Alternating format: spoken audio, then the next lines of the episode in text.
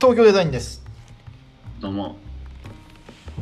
東京デザインでは外資系企業で新規事業になっている総一郎と奈良かどうか4代目生駒氷洋が東京や地方を含めた生活や働き方をデザインしていきます YouTube、Twitter、フォローよろしくお願いしますどうしたでもなんか聞き直してたら結構テンション違うな明石あそうと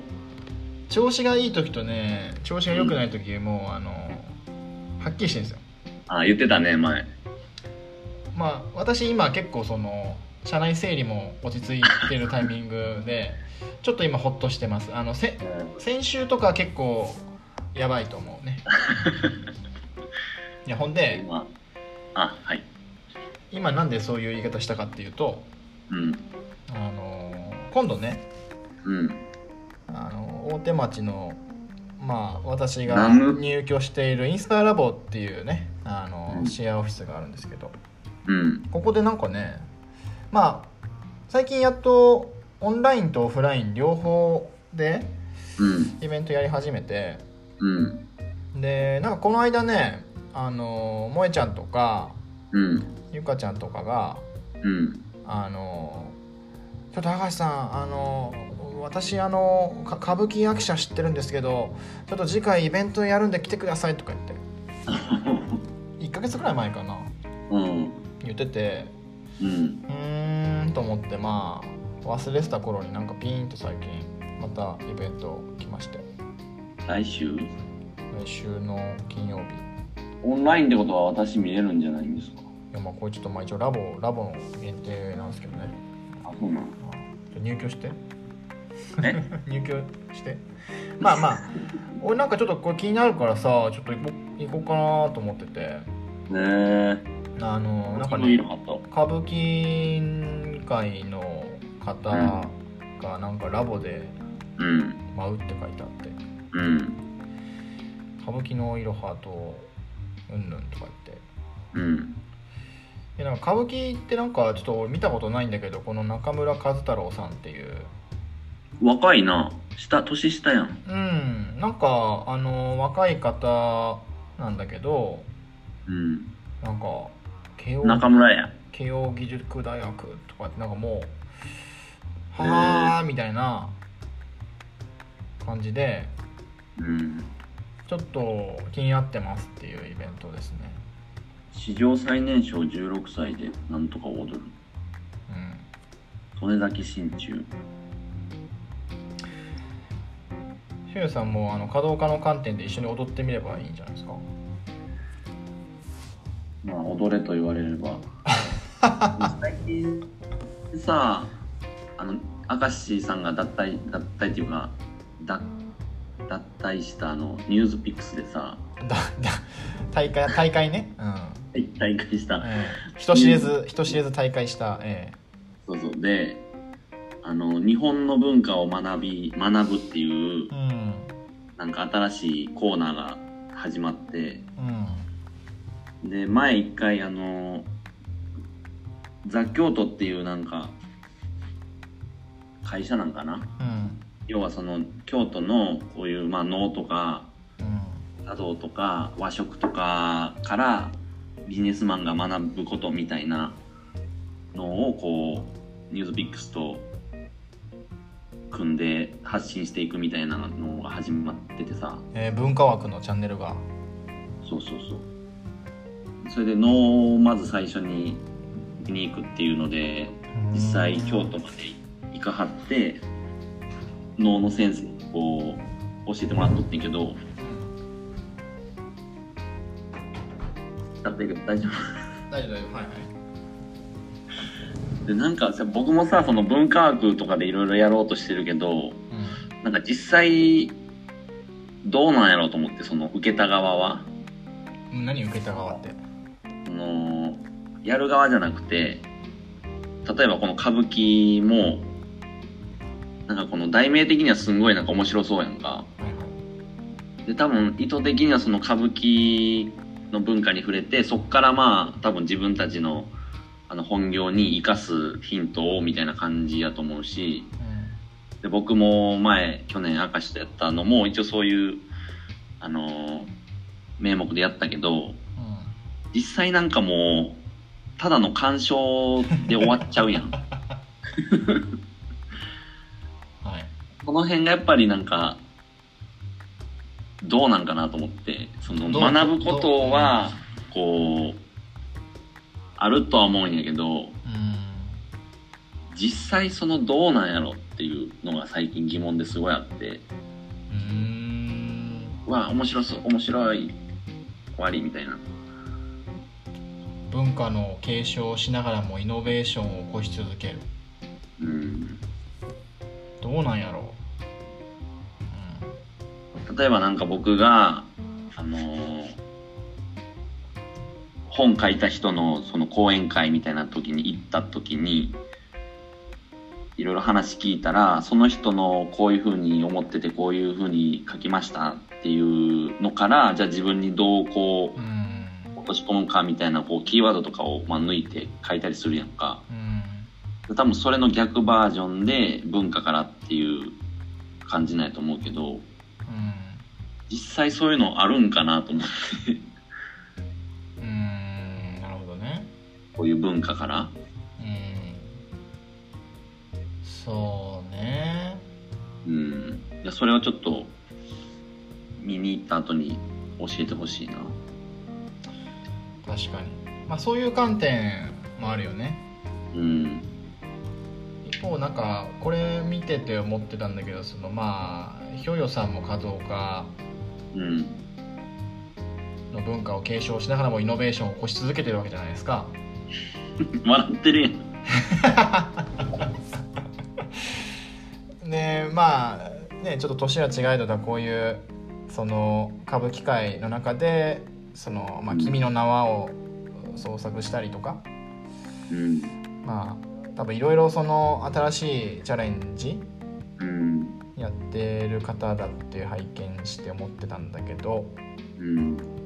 あのなんていうの、まあ、見見る側がどう思うかっていうのはまあ個人差があると思うんだけどうんなんかでもパッと見なんかこうやって並べられるとなんていうのかな文化枠っていう枠にはめられながらもなんか、うんあ模索してんなーってすごいこう見ててうん思ってなんていうのかなそういうちょいずらしというかこういう枠の中でいろいろチャレンジしてるっていうのはなんかこうまあ刺激にはなりますよね。ああまあ刺激か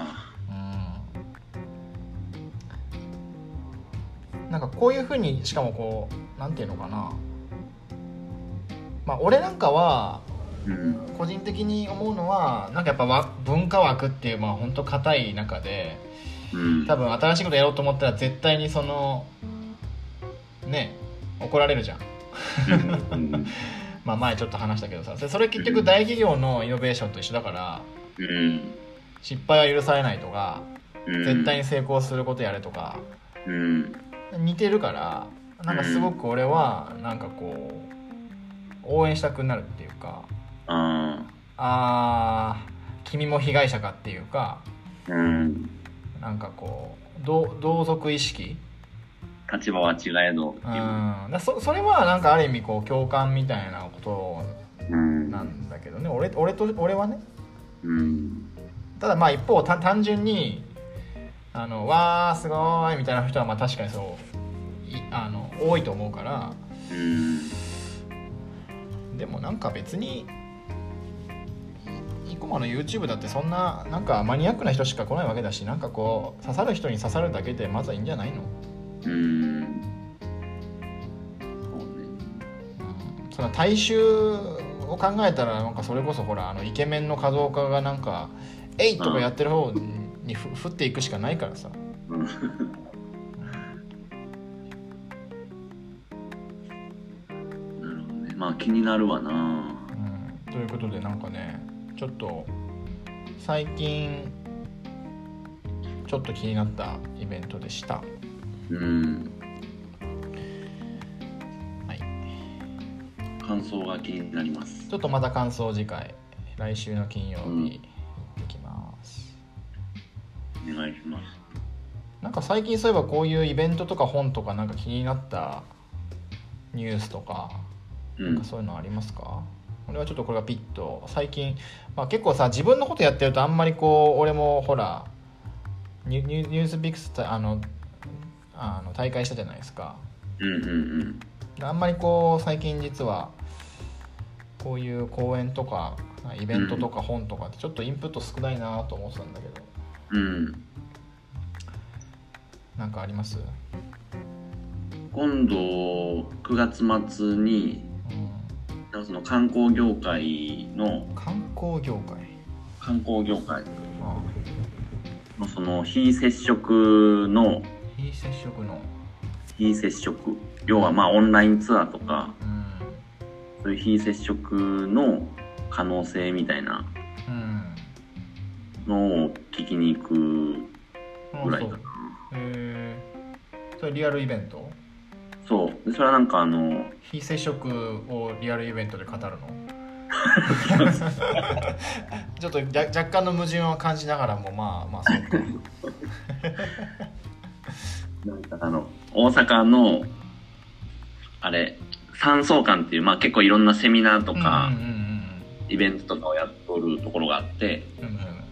でそこでまあ意見交換会みたいな感じやからうんうんうんちょっと名刺交換とかも含めて名刺交換情報交換っていうあれなんやけどうんちょっとどんな感じなんかなと思って聞きに行こうと思ってはいるんやけど、観光業非対面で、うん、うん、実際奈良にもそのをやってる会社の人がいいいたりしてでまあ一回その華道もみたいな話はしたんやけど、まあ、その時ちょうどその僕の個人の件で揉めてた時期やったからうんうんちょっと一回パスでってなっちゃったんやけうんど、うんうんなるほどねうん、非対面ねまあなんやかんやもう GoTo なんか叩かれてたけど、うんまあやまあ、やっぱ観光はリアルになんか勝るもんないわなっていうそうね戻るもんな絶なん対かそれはなんか戻る気がしてきたよねうんうんなんかまあまあでもそうねなんかでもほらあのワーケーションみたいなさ別の使い道みたいな方はもうう、んあの菅さんとかもなんかうんうんうん押してたじゃなないんかなで最近なんかあのなんだ都内のシェアオフィスうんが始めたんだけどうんあの都内のホテルが本当作業部屋として今シェアオフィスとしてうん貸し出しし始めてさえー、なんてどこあのワークスタイリングっていううん三井不動産がやってるシェアオフィスなんだけどうん要は三井不動産がやってるからうん三井系のホテルが結構あんのよ都内にうんうんうんガーデンなんとかとかそうそうそう三井ガーデンホテルとかあでそのワークスタイリングっていうのはまあ WeWork のあうん三井不動産のテナントのワンフロアをシェアオフィスにしてるみたいなやつでうんうんだから結構日比谷ミッドタウンとかうんうんいいとこにあるわけ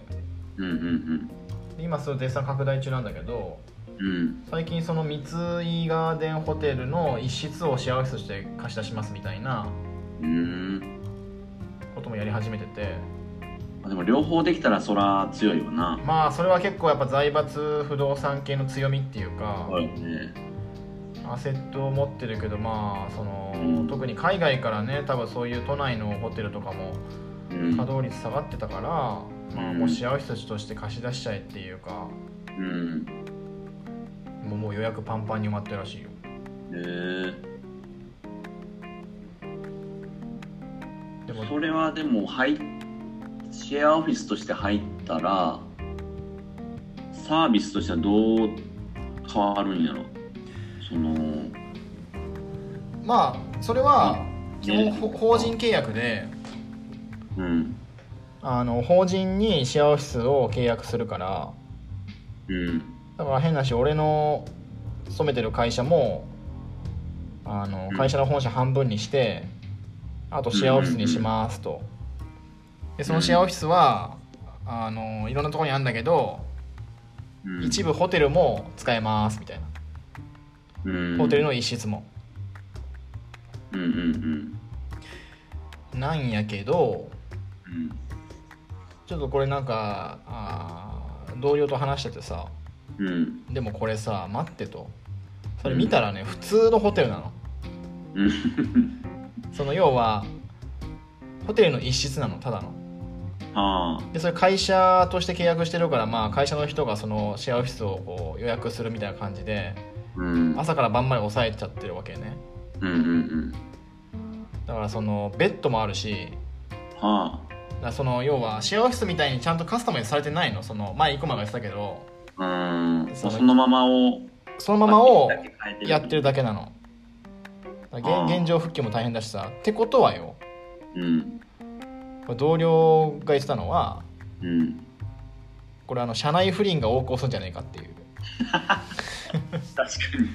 にもうその絶好の場やんそうなんだからもう会社としての会議室としてほ都内のホテルを朝から晩まで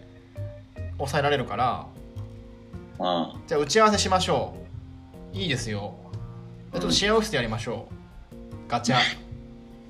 ベッドたた確かにとか言ってちょっとあのおじさん同士で盛り上がってたっていう、ねあいやでもそらそうなるよなっていう問題が多分発生するんじゃないかみたいな話をちょっとしてたんですけどね。まあホ、テル業界もともとそういうの多いらしいけどねまあ、まあねうんあの、まあ、とはいえやっぱそのできればねそうほなベッドとかなしであの、まあシェアオフィス的なねこう感じにの部屋があれば、まあ、別にホテルでもなんかこだってシェアオフィスにベッドいらんもんなう、まあ、そうシェアオフィスじゃないのだからそのホテルのもうなんかあの無理やりシェアオフィスのアセットとしてこうくっつけてるみたいな感じだから。要はもう法人契約でガチガチに固めちゃった方がホテル側としていいからみたいな感じやなまあまあそうそういや三井不いくらね三井不動産としたら新しあーくそう新しくシェアオフィス作るよりもうん今持ってる稼働してないうんホテル、都内のホテルっていうアセットをそこにくっつけた方がまあそうそうこれええんかみたいな話になって てまあちょっとそれはまあんまりやあ、な、まあ、半分冗談半分ね本当に大きいんじゃないかと思ってますけど、まあホテル業界もなんかねそのなんていうのやっぱシェアオフィス系とちょっとなんか今都内はくっつきつつあるよなんかうーん観光客が来ないからうんこれがでもいつまでするんかも気になるよなうん例えばもうコロナが落ち着いた来年再来年までこの形態があるのかでもさそれはシェアオフィスとバンドルだからさうん WeWork みたいなオフィスもあんのよだからそそっちの方が多いわけあーあそうかもともとのやつもあるんかでうちみたいに本社半分にして半分シェアオフィスみたいな感じで法人契約をそういう三井不動産としちゃったら、うんうんまあ、シェアオフィスだろうがほそこにホテルが、まあ、要はホテルの一室は会議室 A みたいな感じなのようんうーんパッケージされてるからあのーそほそななんかなんていうのパッケージだからさうんもうこっちは本社半分減らしてるわけでうんやめられないよねうんホテル利用禁止みたいになるかもしれないけどうん通常のシェアオフィス、まあ、問題が起きた時にねうんただまあそそれがまあセットでバンドについてくるから別にそのサービスとしては別に月額法人契約変わんないからうん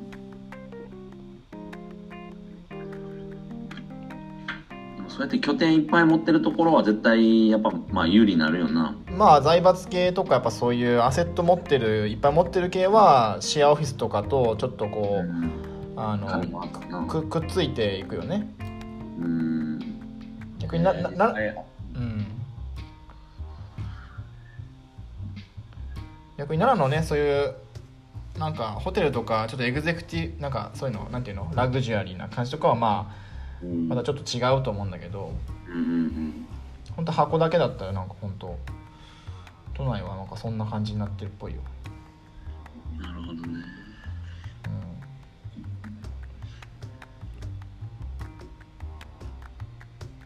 まあ、東京もホテルはきついやろしなそうそうそう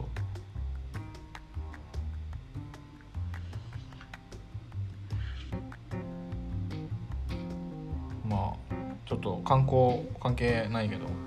うんじゃあなんかみみ三井がやるんやったらもっとこう作り変えてほ しかったけどな結構パワープレイだよねまあそれもまあ三井っぽいっていうか財閥っぽいっていうかうんパワープレイだよね結構営業今かけてるっぽいよあそうなんやうんなんかそれこそ2階部分をさぶち抜いてうん変えるとかできそうやねんけどなでもねそのあのワークスタイリング自体はうんもう今全国に今もうガンガン作りまくってるらしいよワーク何あそのワもーとクもスとのタイリングあワーク三井スタイ三リン井グ不動産のシェアオフィスああのーホテルと連携開始みたいな ーうんこれホテルがシェアオフィスもこれもうこれもうこれもう社内不利の温床やでみたいなまあで首都圏もブワーってはあ提携ホテル多分増えていくと思うよこれからうんなんか18あ10 10って書いてあったっけ今がかな10なんか書いてあった10か18かあそううんでほら今もうね都内はバーってあるのもうんミッドタウンにもあるし、まあ、これみ、まあ、別に三井不動産のものなんだけどうんで今もうそのオープン予定がもううわーってそのうわほんまやまあそのほらもうパワープレイよこれ完全に大阪も来んのんなうんそうですそうです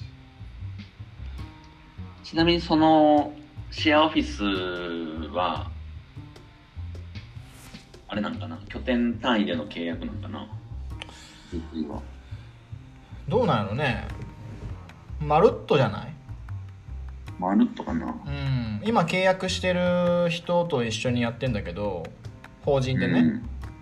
うん、うんうんうんあのー札幌出張いた時も札幌のやつ使えたよあだだから WeWork と一緒じゃないそのどこでも使えるプランみたいなのやそっうぱ基本法人はーうんでもそうじゃないとそのねなんか不公平じゃんそうだね埼玉に住んでる人がさうん勤めてる会社こうやってシェアオフィス提供してんのにうんなんかね埼玉のシェアオフィス使えないってなんか嫌じゃん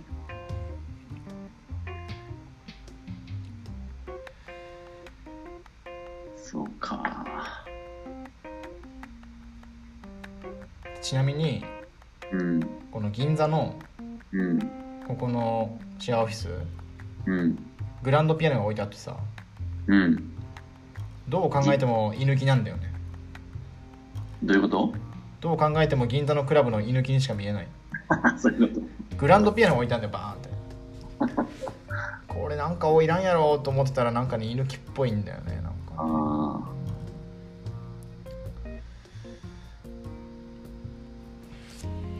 っていう話でした、まあ、ちょっとホテル業界も結構なんか、変わり出してるんですなまあ、都内はねうんそれ都内限定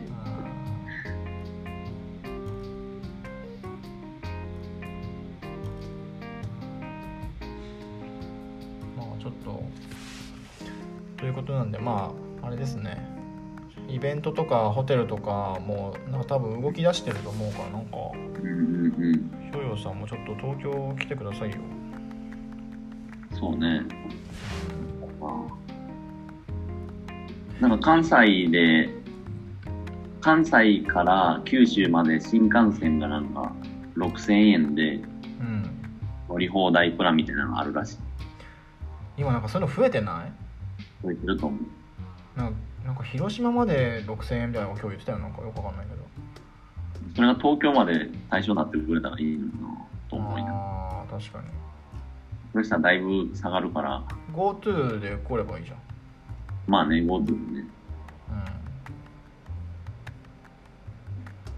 うんてかそういえばさうん。話変わんだけどさうん。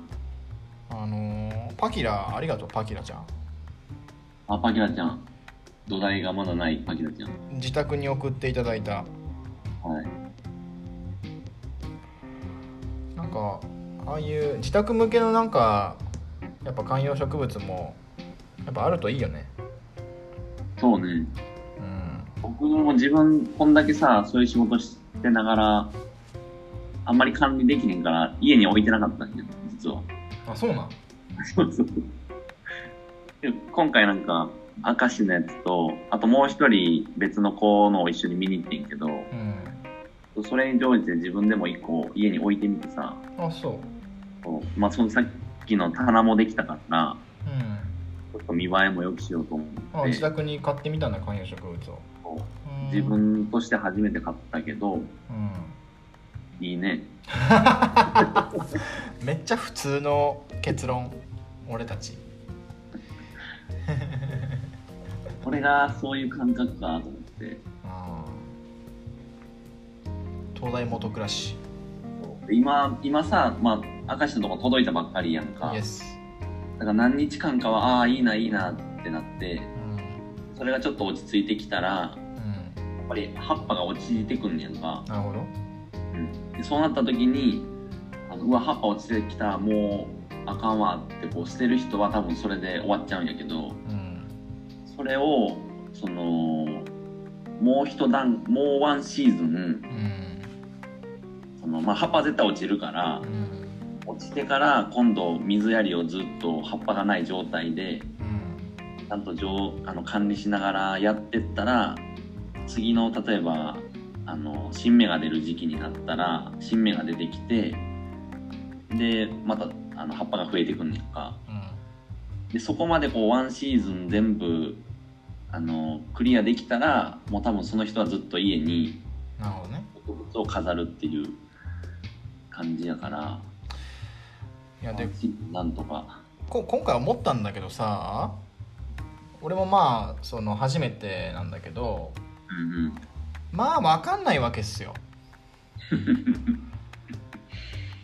じゃあ皆さんこのポッドキャスト聞いてる人観葉植物の、あのー失敗する一番の原因分かりますかってみんな分かってないと思うよあそうねとかうんそのさっきその言ってた何年持つとか葉っぱが腐ってきたらどうすればいいのかとかうんそのメンテナンスっていうのかなうん買ったからにはさうんでさっき言ったようにメンテナンスから愛着が湧いて終わっても買い続けるっていうんだとすると、うんなんかそこのこう気持ちを持続させるっていうか、まあ、霧吹きをかけるとか水は何回に1回とか腐ってきたらこうするとかこういうところに置いたらいいとかなんかそういうメンテナンスみたいなのってうん全然わかんないからうんうんなんかそういうのを、うんまあ、解説なりうんしてる人今いると思うんだけど、うんまあ、少なくとも俺知らなかったからさうんで店実員際買わんと知らんもん調べよる必要ないもんだしなんか店員さんもさうんなんか売ってるところ行ってもさうなんかまあそんな教えてくれないっていうかでいな打って終わりやねんなそうでう花もたやけどでさ犬とかもさうんなんか、まあ、か買うっていうかその受け入れる時はいいけどさああいうのってまあこうメンテナンスとかの市場が一応あるじゃんうんうん確かになんか髪切ったりとかさうんでも花とかああいう観葉植物ってないからさ売って終わりだしさでうんメンテナンスにお金払うほどのなんかその感じでもないから、そうねなんか基本多分みんな買って放置してるとかあんまり多分分かってないんじゃないかなっていうなんかそこはうんもうちょっとヨヨさんみたいなの攻めてもいいと思うけどねうんでもなんか YouTube でもさその SEO 対策じゃないけどやっぱりなんかライバルが少ないとやっぱ市場としては狙えるやんかうんまあまあまで YouTube でいろいろ見ててもやっぱ植物系とかああのーまあ、花系とかもやっぱりめちゃめちゃ少ないんやんかぜ全体のその再生回数っていうかうんなるほどねうんで今の話じゃないけど例えば明石は今パキラを買ってでパキラは結構、まあ、枯れる枯れたり新芽出たりとかする動きがある方やけどあ実際それでメンテナンスでこう明らかに葉っぱが全部落ちたらもうやる気なくして例えば捨てちゃうってなった時にう次の買う基準がメンテナンスが楽って多分なるやんかんうん確かにってなったらやっぱりサボテンとかうんそれこそなんやろなあの多肉植物系とかうんエアープランツって言って別にその放置しとけば空気中の水分を吸ってあ水やりもいりませんみたいなあなるほどへおしゃれなやつみたいなのがあんねんけどえなんか絶対そっちの方にあの流れるから、まあ、そのサボテン業界とかがめっちゃ売れてんねんけああなどるほどねでもそうなったらもうほぼほぼもう動きないねんかその成長っていうかあ別に管理はいらんからずっとほっといてずっとそのままみたいな感じやからあうん楽は楽なんやけど、まあ、それよりもうちょっとやっぱり植物やからその育ってる感を見たいとか自分でこうコツコツ管理してあよようやく3ヶ月ぶりに新芽が出たわみたいうな、んもう一段階こうちゃんとやりたい人らはそういうちょっと難しいメンテナンスとか必要やけどちゃんとあの生命を感じられるところに癒しがあるみたいな。うんそういう層にちょっとなんか一段階あるっていう感じやねんな、なるほどねうなるほんうんどなんかそこをもうちょっとモチベートするような取り組みもあると嬉しいかなうん個人的にねうん筋トレじゃないけどうん確かになうあとはまあコストかななんかんコスト例えば3000円で買った植物に月額でこうメンテナンス何本かかけるかっていううとんかけないみたいな、いやーメンテナンスはねあのーもう無料にしようそれでいいよ無料うんその代わりうんそれ無料にしたらうん絶対イコマから次も買うからああ。そうね。要は相談できるじゃん今回こういう、俺は今回こういう感じで次はこういう風にしたいみたいのがあれば、うんうん。でメンテナンスで金っていうのはねまあ変な話犬とか猫とか買うよりも全然安いからさうん、メンテナンスを毎月サブスクリプションビルみたいなの多分ないからそれこそ YouTube とか配信したいとかうんあの LINE で教えてくれるぐらいでよくってそれはもう無。料で提供すればいいと思うよそんなの、そうね。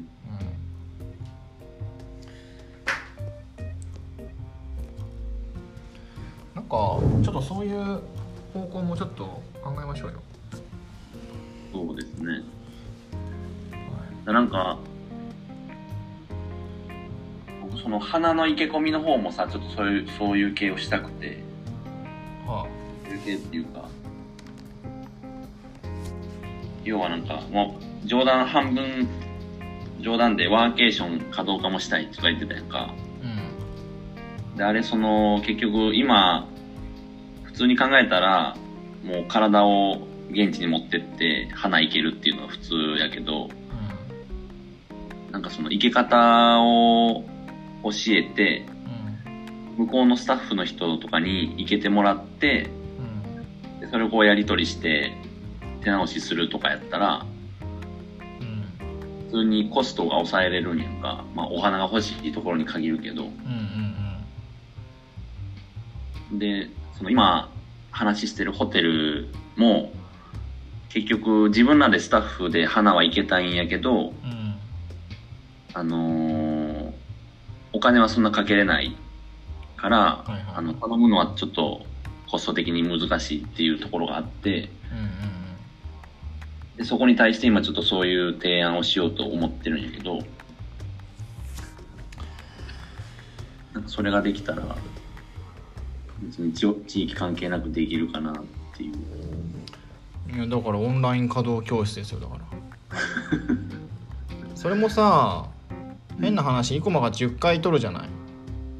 うん10回ねうんうんそれで、まあ、残るじゃんだかうんら残るから行かなくてもいいしうんうん通常の価格稼働教室よりもなんか部材も自分で用意してうんでも取ったものだから別にそんな二足三門でうんやればいいじゃんうんうん例えばなんか10 10 5回とか10回分とかで激安で取ってみなよああもう一つのオンライン稼働教室5回なんと通常1回あたりんわかんない5回でいくらまあ1回安くて3000円とか多いけどな稼働教室だったらうんいやだから5回で1万5,000円だけどまあ部材とかは自分で用意するけどもうオンラインなんでなんとなんかもう500円みたいなうん1回100円みたいな